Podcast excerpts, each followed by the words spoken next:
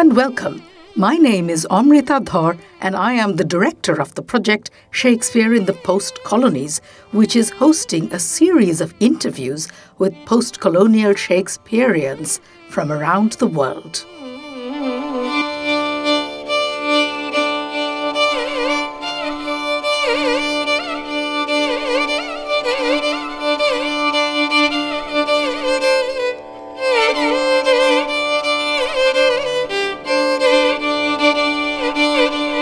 Today's conversation, our invited collaborator, Professor Jyotsna Singh of Michigan State University, interviews the British theatre director Iqbal Khan.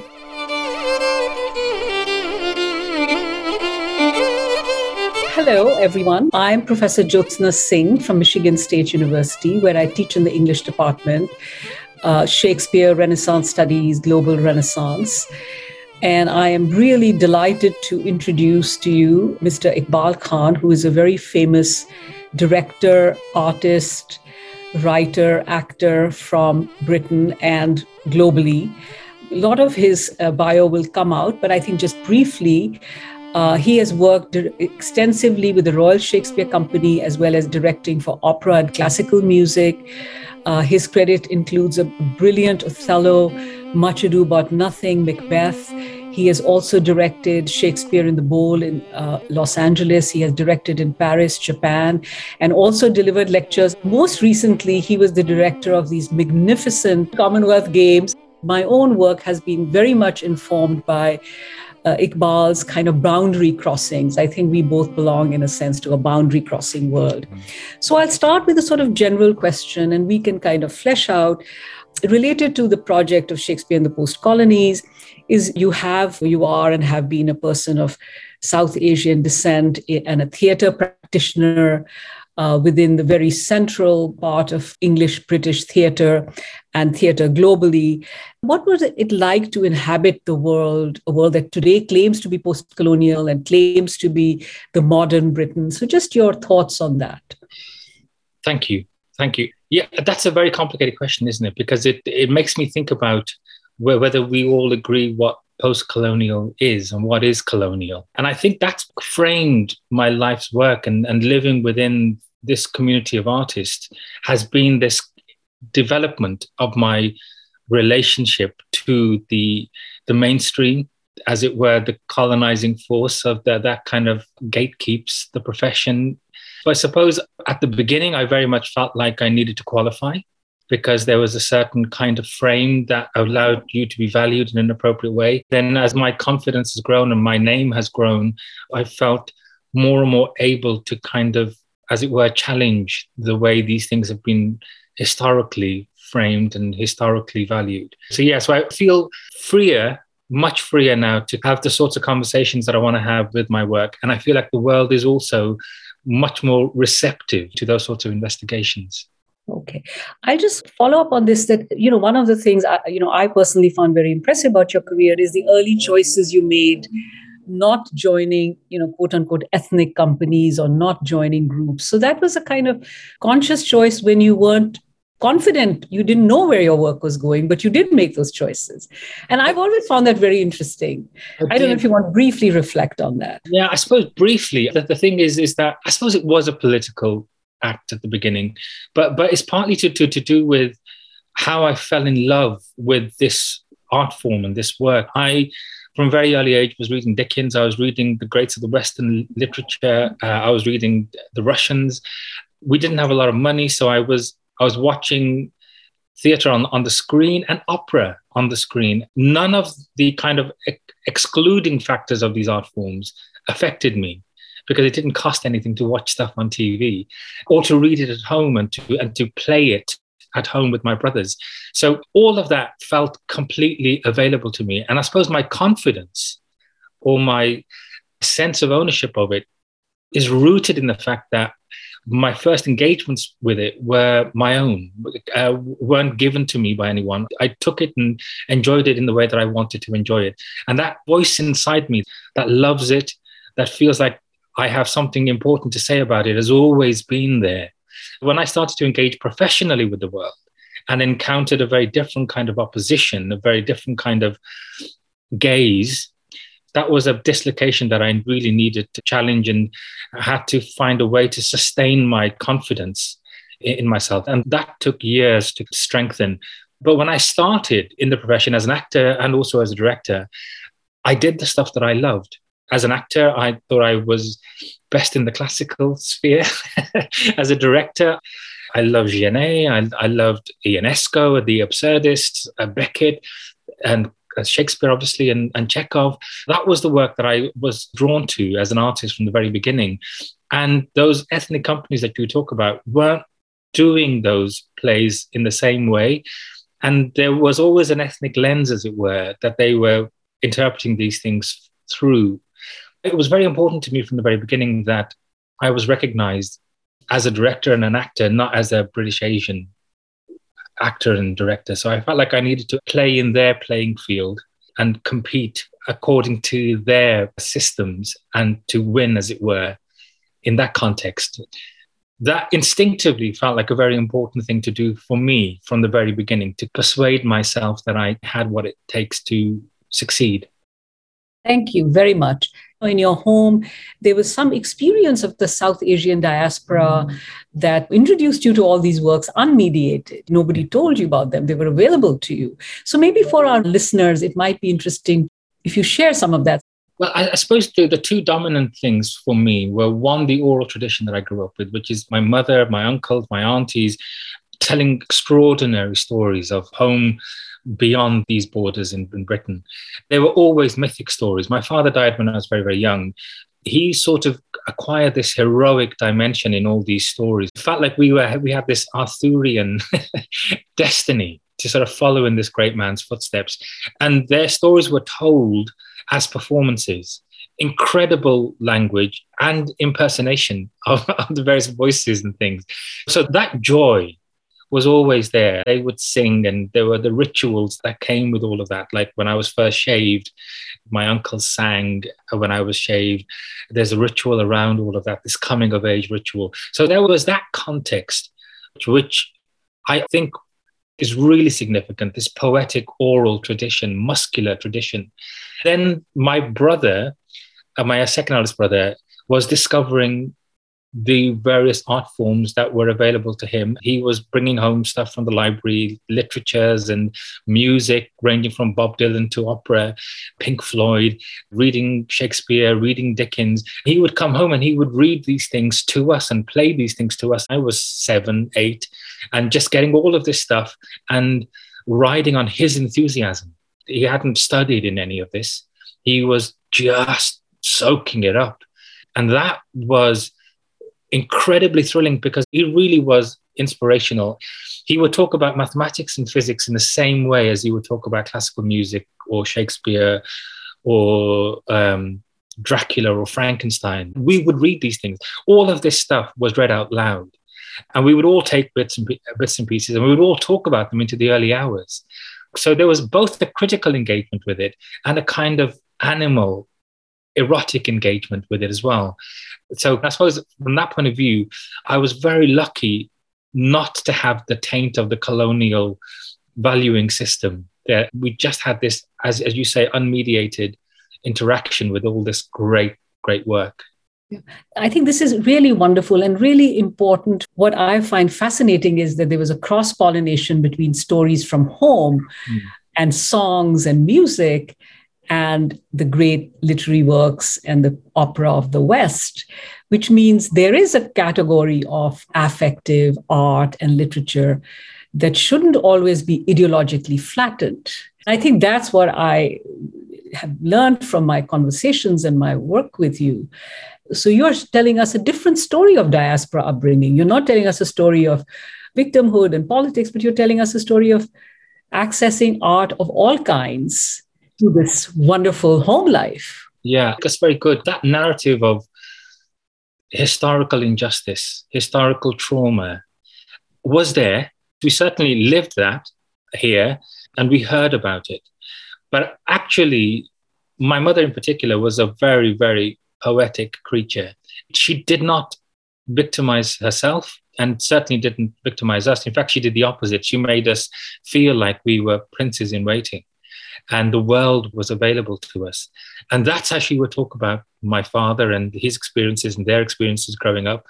And it felt like it wasn't just a Pakistani lens, it felt like the Arabian Nights. What was very clear to me then, and I didn't have the language for it then, but was that they contain multitudes. And my brother's attachment to all of this stuff, the various art forms that he was engaging with was again there was no hierarchy of, of art it was like i said charley pride don williams pink floyd the operas of verdi and wagner they were it was all available to us. This sense of being multivalent, of having lots of voices that make up who we are, different voices inscribed by our ancestors and those that are available to us here. It felt like it was all feeding us and told truths about us that right. were beyond the specifics of our ethnic heritage. Of course, you were acknowledging colonial history, but you were also laying claims to European and British culture on your own terms. Different people can claim art as their own. It doesn't mm. have to be controlled. I think that's to me also a very, very important and interesting part of your story. I think moving maybe a little bigger within the British culture, since you taught many classes, you lectured, you had access to a lot of young people over the years. In your experience, have you found Shakespeare useful in some ways of decolonizing a kind of standard worldview or the curriculum or the sort of Britishness? Oh, God, yes. So, why I think that phrase is useful is if we're talking about changing the center of gravity of how we engage with things. So, decolonizing the curriculum for me is not about erasing certain voices or certain art forms or certain works in favor of others. It's about including those that haven't been historically available. I suppose that's been very important to me. And Shakespeare profoundly is about complicating experiences. Shakespeare's plays are so multi voiced, multi perspective wise. There's no stable or authoritative perspective in those plays. And so they're incredibly useful at just opening out experience and talking about open experiences, complicating, nuanced investigations of different kinds of truths. And that's always been the thing that's excited me most about these works is that I think if we appropriate them in the ways we want to, they can always bear riches for all of us, whatever our experiences are. Whenever I've engaged with young people, I've always found that there's always a way into them that is urgent to them that is urgent to their experience, their, their context which is, I suppose, an index of any great work of art, is that it's always open. It's always susceptible to very many different ways into them. What I'm getting from your very articulate formulation is that we have to make it a bigger tent. So we have to include people so they can be Shakespeare and they can be Faiz, Ahmed Faiz and everything can be together because a lot of contemporary ideas of decolonizing often means who do we get rid of and who do we add? Okay. And I think in your vision, which again is very important for the listeners and for me personally, is it's about inclusion, but in a big tent way. Yeah. And in a way, I suppose the challenge of that is that it challenges traditionally accepted points of view or authoritative points of views. So it makes certain people who have historically had ownership of the work, it challenges that ownership. So, yes, I can understand how it makes people very, very uncomfortable, but I think that's a very, very healthy thing, both for them and for the works themselves that benefit from opening them out to other gazes. Sure. Yeah, exactly. People would always see your work in some ways as political. Then what do you see the role of ideology in art? I balk at the word ideology because it has the resonances of a fixed tenant of belief. And there's nothing fixed about anything that motivates my work. Everything for me is provisional. I'm constantly learning and challenging the paradigms that form my understanding of the world. But political, I'm completely unafraid to use that word about my work. And I use that not just in a domestic personal sense, but also in a wider sociological sense. I think all of these plays, particularly Shakespeare's works, yes, are incredible and surprising human dramas, but they're also extraordinary and subversive political dramas. And I always try and find a way in, try and find the surprising thing that they're doing, particularly in the present context. And that changes for me whenever I go back to these works and whenever I, I have the privilege of working on any one of them. I might have historically had a certain perception of things, but then when I look at them again now, today, all of that shifted again because I shifted and the world shifted, and they always shift with me. I think it's very important not to be afraid to get into the political with these plays because they examine these things profoundly. And in all of my productions, there's always a very profound and serious political dimension to what I'm trying to do with these plays. That's really, really important and brilliant because I think you make a very clear distinction between political and ideological. Yeah, that's absolutely vital. I'm delighted you're underlining that because part of the reason why I love working in the theatre and I love rehearsal rooms is because any perception, perspective that I might have had before I started work with, with others in that room gets challenged.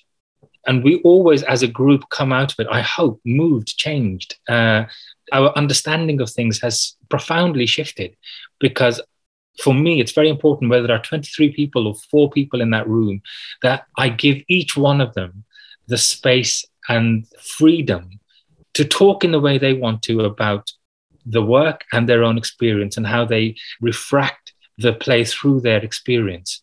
And that will always challenge and develop our thinking about things. For me, that's one of the most important aspects of theatre. It is unstable. You do change your mind about things, that you do come out of it shifted in your thinking. And what you hope is that you create an experience for audiences that shift them, that surprise them, that they might love, say, a Hamlet because let's, let's say that they think the Hamlet is about a demagogue as it were. And it's a lone kind of voice in, in Hamlet that is challenging, that is more anarchic, and that the conversation is about that. And then you can come back to it and you can go, well, maybe Claudius is a very good leader, politically much more skillful than Hamlet. And but for how he acquired his position, he might have been an extraordinarily perceptive and nuanced leader. Is Hamlet a great politician? He might be a great philosopher, but would he have been a great leader? You see, i'm asking something that I think is quite a kind of subversive question like that might change completely how you might view that play. Right. Thank you. One thing I'd just like to say, as we all know, Shakespeare didn't like Puritans. No, exactly. You know, I always tell you he didn't like Puritans, so we can see he wasn't for one single view. I think your most recent success was the Commonwealth Games in Birmingham, which is your hometown, I think, if you would call it, the displays and the choreography. If you wanted to briefly share with us your experience and what it meant, especially because it was in Birmingham, what it meant for the South Asian community, for you, just in any way. It's an overwhelming responsibility to, to have to do something that plays to 30,000 people live and then potentially a billion and a half worldwide. And to find a way to both find something to celebrate in the Commonwealth idea while not ignoring the tensions and the challenges from the past and to celebrate Birmingham, just to celebrate this place, to balance all of these things. And again, you know, for me, an authentic celebration does not ignore the challenges that, are, that have existed in, in a place or with an idea like, like the Commonwealth. And so, and so I wanted to try and find a way to tell a story, to rather than make it a series of kind of performances, kind of variety show, I wanted to do what I do as a theatre practitioner, which is tell a kind of story, a parable, and through that parable to explore a lot of issues and you know, one of those issues is the Commonwealth is a great aspiration, but it's never been a reality. is it an aspiration worth celebrating? And my contention is that, that it is, and that we're moving in the right direction, that Birmingham is a great Commonwealth city now, but again, it's had a challenging past. But the drama of the influence of all these different voices that have come from the Commonwealth. I am a child of the Commonwealth. And there are many others like me in, in Birmingham. And to tell our story, to dramatize how this place has been enriched, maybe sometimes through struggle, but has been enriched by our influence feels to me like a very, very important thing to do. And to find the, the symbols that, that can convey that. So something like the bull, for instance, as a symbol of historical oppression, that once its armor is stripped and we get, to a more vulnerable place with it, that actually we find a greater strength in the symbol of the bull that a, a, symbol that at the beginning is terrifying, that, but that becomes a, a, symbol of light, a symbol of love, a symbol of inclusion by the end. And to find a way to feature the communities that have made this place up. So in my case, you know, there's the South Asian community. There's at least a 50, 60 year history of migration, serious migration to this place. But it's not always been straightforward. The Rivers of Blood speech by Enoch Powell was a, a call to be wary of further integration because Enoch's Powell's uh, formulation was that they would inevitably result in rivers of blood, further integration. Now, thankfully, that hasn't happened, but those formulations still exist. So it wasn't just a historical exercise. These are important truths to re- reinforce now, I think. I was trying to do all of that, just to find the joy authentically. Yeah, I think it did definitely succeed. I saw parts of the Commonwealth Games when I was in India, okay. and I could see the reaction there was very positive. Since we sort of began with Shakespeare, let's end with Shakespeare. You can refer to some particular plays or moments. I loved your Othello. I worked on Much Ado. Looking back, is some Shakespeare play or moment really memorable? Something that was a kind of game changer for you? I, I mean, Othello's been a play that sort of followed me through, through throughout my life, and it was one of the first Shakespeare plays I did in the professional context. I mean, I played Othello before I directed Othello, mm. and I remember when I first played him, I played him in a company of Oxbridge educated white actors who all spoke with a certain kind of voice that immediately made me feel like I was smaller than I was. It was a real challenge for me in that production to value what I was doing. Eventually I did, but it was a real struggle to get away from the, the sense of that inherited authoritative voice in this work. When I came to direct it for the first time in Leicester in a studio production just after 9 11, I set it in a kind of aesthetic that was like Ground Zero. I was using it to look directly at what was going on in the world at the moment. I also did it with a handful of actors. So I, I, reduced the playing time to about an hour and a half with six actors. I wanted to sort of throw away the usual kind of binaries that are explored in that play. There's a company of South Asian actors with a black actor playing Othello and a white actress playing Emilia. So immediately you're kind of othering people in different ways.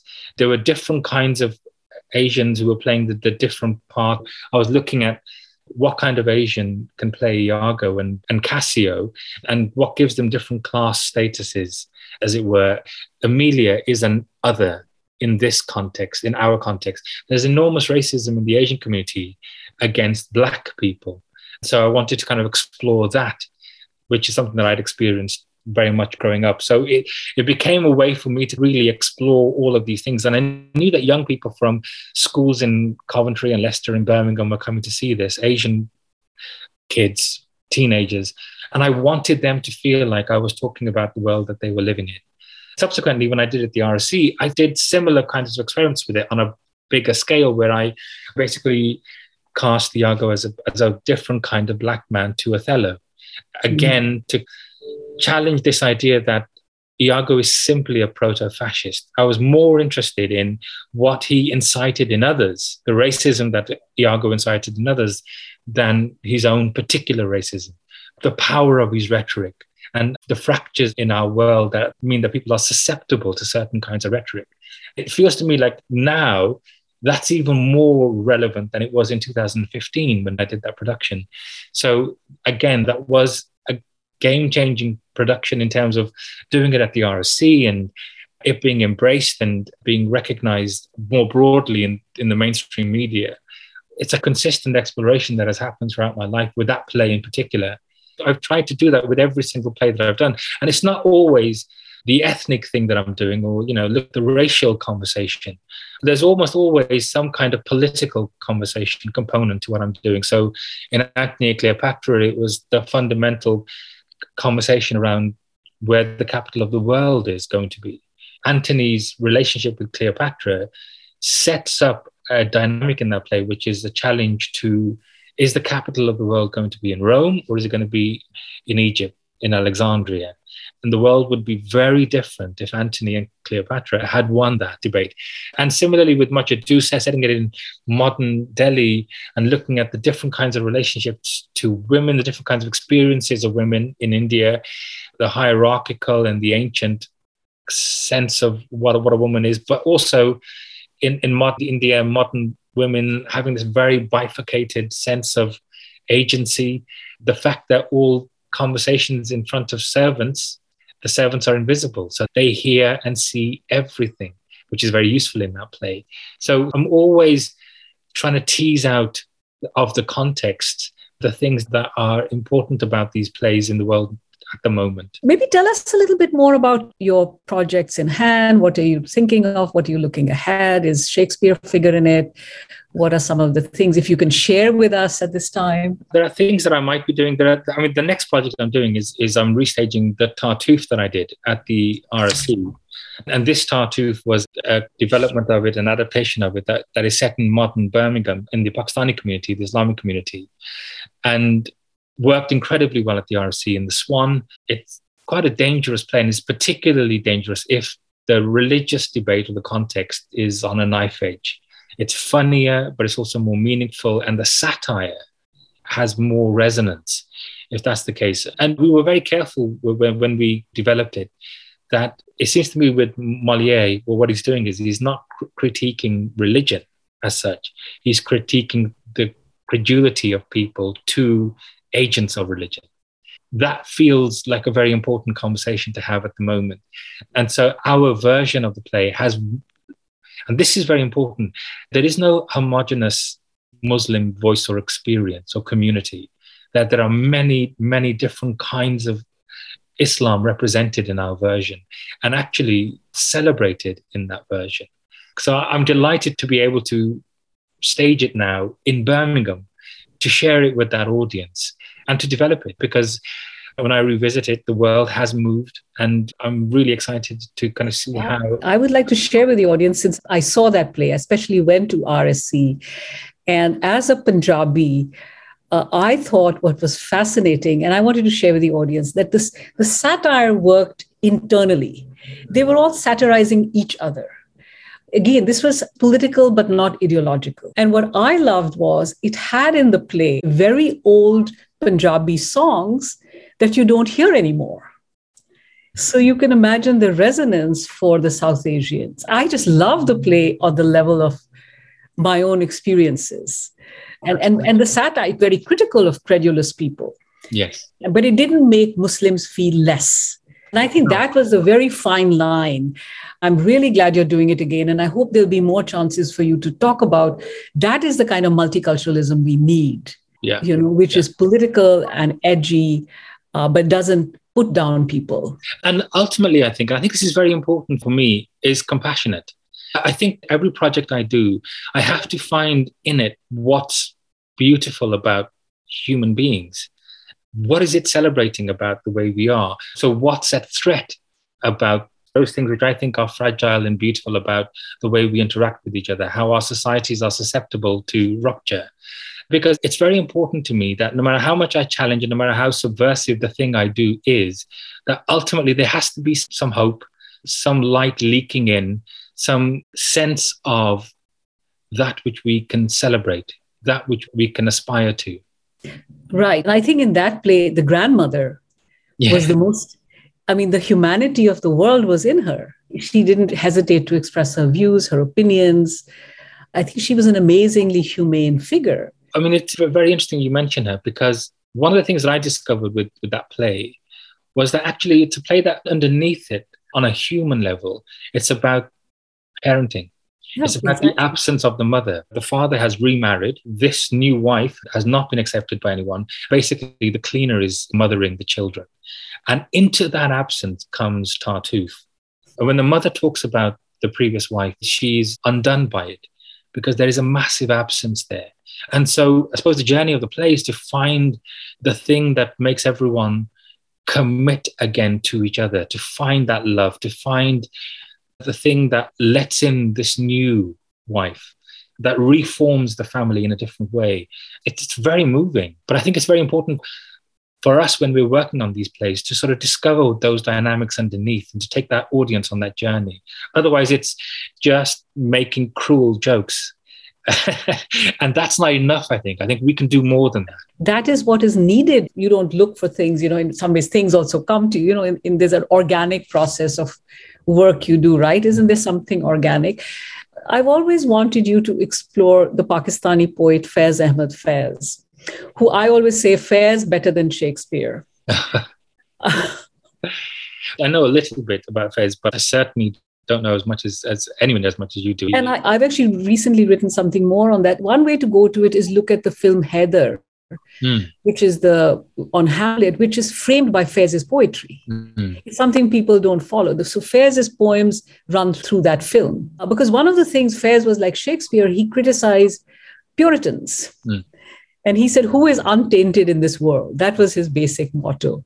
So I feel that if you discovered Faiz, like the stories you heard in I mean, that generation of your relatives, they all must know Faiz, you know, yes, who yes. told you stories. I thought your Macbeth was a very interesting production on the Globe, which where you did with Ray Fearon was amazing, and the Tara Fitzgerald. I think that was an amazing production. This is a different conversation, but it's very interesting how that split the critics at the time because I mean there were those that absolutely embraced it, and then there were those that that found it messy. I think they wanted me to provide concrete answers. Actually, what I was doing was quite the opposite. I was trying to open that play out and have poetic elements in it that I wasn't going to lock down. So there was a young child that walked around that stage and came on at the beginning with a blind old man and looked like a child that had just wandered out of the audience. I didn't explain that child. He moved throughout the piece and then at the end ended up on the throne and only became visible to everyone on stage at that final moment. Earlier on, both Macbeth and Lady Macbeth at different points acknowledged the presence of this young child. Macbeth became more and more obsessed with the presence of this child as he became more and more paranoid in the final third of the play. It was just a very interesting way for me to explore the childlessness or the legacy of this couple. And again, a massive motor in the play for me. But it's interesting because I've always found this with the critical fraternity here, no matter how well the last production has gone, I'm always susceptible to charges of not being able to count to three. So I, I had multiple witches, not mm. the three. You know, it was almost as if I hadn't counted right. Now, the way we created the witches was to formulate them with body parts and create three different puppeted creatures. But there were four or five women that created them. There were those critics that got that, that understood that, but there were those that chose to make that a sticking point for them and that I couldn't count to three. I'm always aware, and I try to resist the pressure to qualify to those people because I feel there's something dishonest about that critical gaze. This is maybe another s- subject for another time. The critical gaze in England has not varied enough the plays have changed, but the critical gaze seems to be somewhere else. I think Macbeth was a very good example because I saw the production and I read the reviews, but it's like they don't get it often willfully. Yeah. There's a willful. When I remember the Julius Caesar, somehow they felt that was Roman. I remember the reviews of that. That was Roman. So maybe Britain needs to call up a different army of reviewers I think that's happening actually. But I think there's another conversation about the brief that reviewers get and the space they get to sure uh, to talk about things, and also just the kind of drama that they need to frame these reviews in. The reviewing world isn't susceptible to really kind of nuanced investigations of productions. I think they've got to find the you know the buzz headline, the clickbait point of view on the thing. So maybe it's a game changer or it's it's appalling and there's nothing in between. There's just very little nuanced investigation of things. The last, you know, in the pandemic, I haven't seen, but I think now they're they sometimes they are fearful of offending. Yeah, maybe. Uh, yes. You know, there, there's that. Now this it's the other circle. Then you know they were asking you, can you count to three? But now they're afraid to say anything. Well, well, uh, they're, either afraid to say it or they're they're purposely embracing offense. So it, it, feels like there's something else going on. There's another kind of culture war going on. Mercifully, there are lots of younger reviewers coming on the scene who seem not to be doing that. Good, yeah. Um, but That's the editorial good. kind of framework seems to be embracing a different kind of cultural war. Sure. Yeah. I mean, it's all changing by the moment. Maybe let's end with asking what is the Shakespeare play that you really want to do, you haven't done, or maybe one or two plays that you would love to do or your uh, i mean there, there, are so many lear is a play that i've always wanted to do it's always the play that's sort of disturbed me most that i find most it's not bleak because i find it profoundly moving and, and i think there's enormous compassion in the final third of that play but it, it does feel the most fractured the most Beckettian of those plays it feels to me like it's very it's very appropriate for the world that we live in at the moment. But then the other side of that coin is a play like Titus Andronicus, which is this extraordinarily vibrant, daringly funny play. But that's also about the most appalling and awful atrocities. And just the elan of that, the, the dramaturgical invention of that play is so exciting to me. And I love the fact that Aaron the Moor is one of the proudest black men in dramatic literature. yes, he's quotes evil, but actually he doesn't victimize himself. And he's very much playing with the white people in that play, left, right, and center. And he's incredibly celebratory of his pigmentation. So yeah, I mean a play like that. And there's so many of the comedies that I think I'd Twelfth Night, As You Like It, All's Well That Ends Well. I just think they're so problematic. I mean, particularly all, all's well, but I, I love that. I love how unsettling these plays are. Measure for measure, really unsettling. There's no end. All's well that ends well is one of the most ironic titles of a play that you could come across. Nothing ends well in that play. Measure for measure. These constrained happy endings, I think, are really interesting. Have you ever thought of doing something with the poetry? Like Rape of Lucrece or um, Venus and Adonis? Have those figured in some ways in which you can work yeah, with them? They're all really quite disturbing pieces, aren't they? I mean, particularly Rape of Lucrece. Yeah. I know that Greg did a really interesting production of it with okay. puppets and narration. Anything for me that is looking at agency, looking at in a post kind of hashtag Me Too world, these pieces take on a whole other kind of connotation. And so, yeah, they do feel very hot, very, very, very dangerous pieces. So, yeah, I'd be very, very in- intrigued and interested in exploring them. We have a few minutes left. We're just going to leave you to just chat and reflect and say anything you want. I suppose the one thing I'd leave you with at the moment that I'm, I'm sort of thinking about a lot at the moment is open casting of things. There is a massive pressure at the moment and a welcome pressure on the mainstream to represent more widely in terms of who's directing, what experiences we're, who's doing the representing of experiences, and what qualifies you to represent those experiences. So, a black person should be telling a black person's story, etc., etc. And I think that pressure is welcome. However, one of the things that I think is getting lost in all of this is that I think one of the most beautiful things about theatre is that it breaks the one to one representation of experience. That it's not like TV where everyone looks like what they're representing, is that we can have a black woman and a younger white man, and she can say that I am this person's mother or that I am this person's sister and so long as they state it at the beginning and then they play it persuasively enough that we can go on that experience with them. It's very important that, yes, we are able to tell our stories, but that we're also able and allowed to tell human stories and to open out representation, to complicate it. Because you talked about Faiz earlier on, and I don't know anywhere near as much about Faiz as I should. And that makes me feel less Asian. no, but, but I know a hell of a lot about Bob Dylan and I know a hell of a lot about Milton. So I am full of those absences and contradictions and and I think that allows me to enter into an experience and to open out that experience to a really broad constituent of people. So I think it's important looking forwards that when we think about who gets to tell what story, that we don't close it down too much, that verisimilitude isn't what it's all about, that the poetic element, that we break the one to one representation, that theatre is allowed and continues to be a poetic medium. Well, we are coming towards the end of this very illuminating and stimulating conversation, and we would like to thank you. I'm just delighted to continue a conversation about all these topics that we love. And so, thank you, Iqbal, and thanks very much to our listeners.